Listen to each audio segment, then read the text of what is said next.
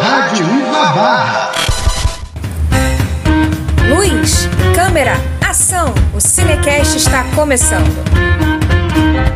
Fala pessoal, sejam bem-vindos ao último episódio do Cinecast, onde nós vamos falar sobre campanhas publicitárias no cinema.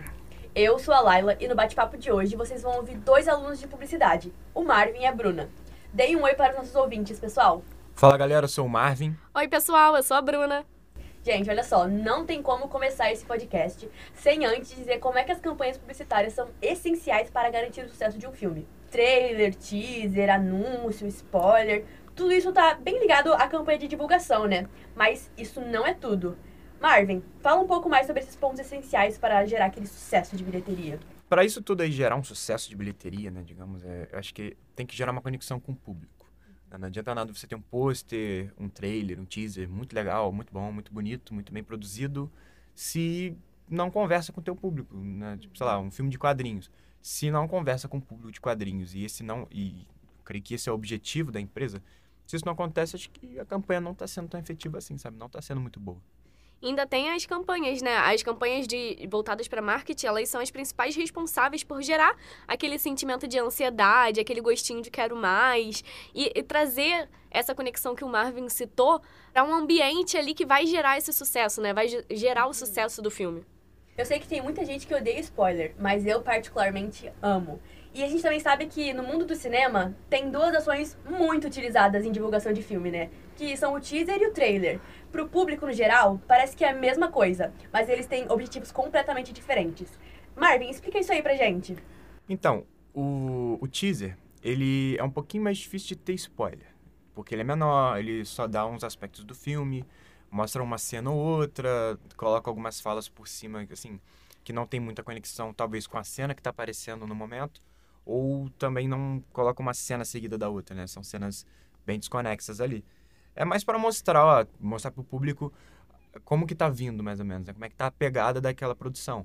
E um que fez isso muito bem foi o The Batman, que é o, aquele filme do Batman, uhum. né, o último que lançou com o Robert Pattinson.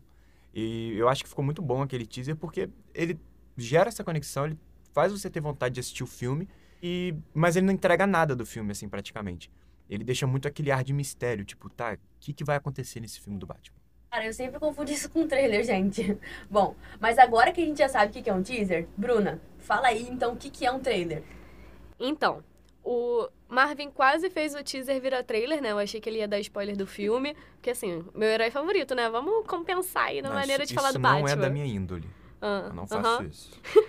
Mas trailer, Laila, como você disse que gosta de spoiler, né? Então, a sua opção favorita deve ser o trailer, porque ele mostra mais partes do filme, né? Ele faz com que você veja algumas coisas que vão acontecer, tipo Mario. Ué, que Mario? Laila. Ah, Laila. Não, Laila, não, pelo amor de Deus, é a quinta série que habita na gente. Mas, é, então, o Mario... o Mario, é, ele traz cenas dos jogos, né, que a gente... jogava em época de Lan House, que era dois reais, né? Que a gente tinha que pagar Sim. pra ter acesso ao jogo. Mas ele traz essa sensação, então ele, dá um, ele mostra ali pro, pra pessoa que está vendo uma forma dela se incluir, né, no filme com esses jogos. Porque a gente jogava, todo mundo sabe que cena é aquela. Então gera uma ansiedade pra você sentar ali no filme e entender onde que vai passar isso, como que eles fizeram, qual forma que eles produziram. Então, assim, eu amo o trailer particularmente. É, assim, o Mario ele acaba dialogando com muitas gerações, porque, por exemplo, a gente não tinha nada da geração do Nintendo, mas a gente da geração do P C. Então a gente jogou no Windows, né? O Mario. Sim. Eu pelo menos joguei. É, eu, eu, também. Ah, eu também. E eu sei muito bem qual Mario que é esse, né? Então, tá bom, gente. Ó, mas pra falar esse sucesso, assim, é fácil. Marvin, pra você, tem algum filme que você considera que, tipo assim, a estratégia não foi boa? É Batman versus. Superman. De novo? Não, só, não, não só por causa da Marta, mas porque o teaser e o trailer do filme são muito ruins, cara. Assim, eles entregam o filme inteiro. Se você assistiu o teaser ou o trailer, você assistiu o filme. Eu, quando eu fui no cinema pra assistir o filme, né, com aquelas expectativas muito altas por causa do trailer e do teaser, eu pensei, cara, se nisso aqui eles mostraram isso tudo, o filme é muito além, então. Não, o filme é aquilo ali. E acabou gerando aquela frustração, porque eu fui com a expectativa muito alta, mas me frustrou. Então, eu acho que, assim...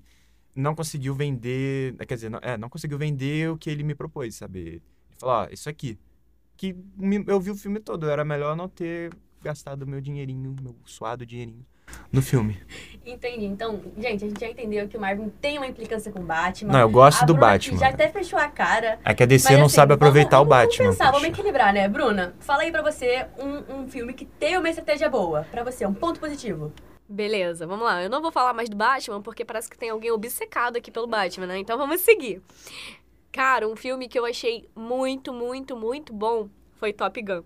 Eu ainda não tinha visto o primeiro e quando lançou, minha mãe ficou enlouquecida, me fez sentar. A gente assistiu juntas e no dia seguinte, assim, a gente já tava no cinema pra ver Top Gun dois. E eu achei que esse, esse filme é tão, tão incrível que ele consegue juntar gerações, né? Igual o Marvin citou no filme do Mario até. É, porque traz a geração... Agora eu sei qual é. Que traz aquela, aquela geração... É, da minha mãe, né? Uhum. Dos pais de vocês. E traz a nossa geração. E nesse Top Gun dois, eles trouxeram aquela sensação de jogo, de estar dentro do filme, né? Pilotão do avião. Cara, eu achei incrível. Eu achei que foi muito boa a estratégia que ele utilizou. Nossa, muito legal. É, isso tem também um pouco da edição, né? A, até a edição ali do filme foi muito boa nesse quesito. Mas é, eu acho que, assim, a gente não pegou, né? A primeira geração do Top Gun. Né? Mas eu acho que esse segundo filme conseguiu falar muito bem com a geração atual. Porque, não, não só pela linguagem do filme, mas eu acho que pelo tom do filme ali, sabe? De colocar as coisas novas ali no, no filme. Da atualidade, colocar é, novos atores, trazer uma história que consiga se conectar com a história do passado, mas também ser única ali, nela em si. E a campanha conseguiu apresentar isso. Você, diferente, né, de Batman versus. Superman, você ia pro filme... Não, mas você ia pro filme sabendo que, o que você poderia esperar, mas não tendo spoiler do que aconteceria no final ou na, na, na, no plot twist ali do enredo.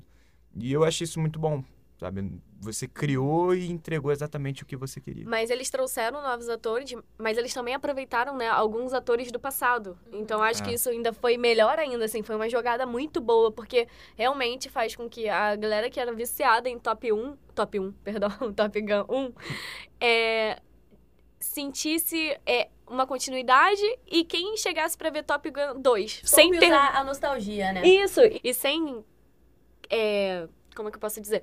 A galera que não viu o Top Gun um se sentia ali o máximo, o melhor filme, nem viu um. Assim, dava pra continuar, né? Dava pra aproveitar a história. Até porque o Tom Cruise não envelheceu, né? Ele, não sei como eles viajaram no tempo pra trazer ele, então parece que você tá realmente na continuação. Não, aquele ali, ali tá, né, mergulhado no formal. Que cara gato. Gente, agora falando um pouquinho sobre o começo do nosso assunto desse episódio, né? Falando de conexão entre público e filme. Cara, os cinemas, né? Os lugares, cinemas, eles têm um, um papel muito importante também. Tipo, é, baldes personalizados de pipoca, garrafa. Eu, particularmente, adoro colecionar baldes de pipoca e garrafa. E, assim, caneca. Vocês? Eu não gosto muito, mas, assim, é algo mais pessoal, porque...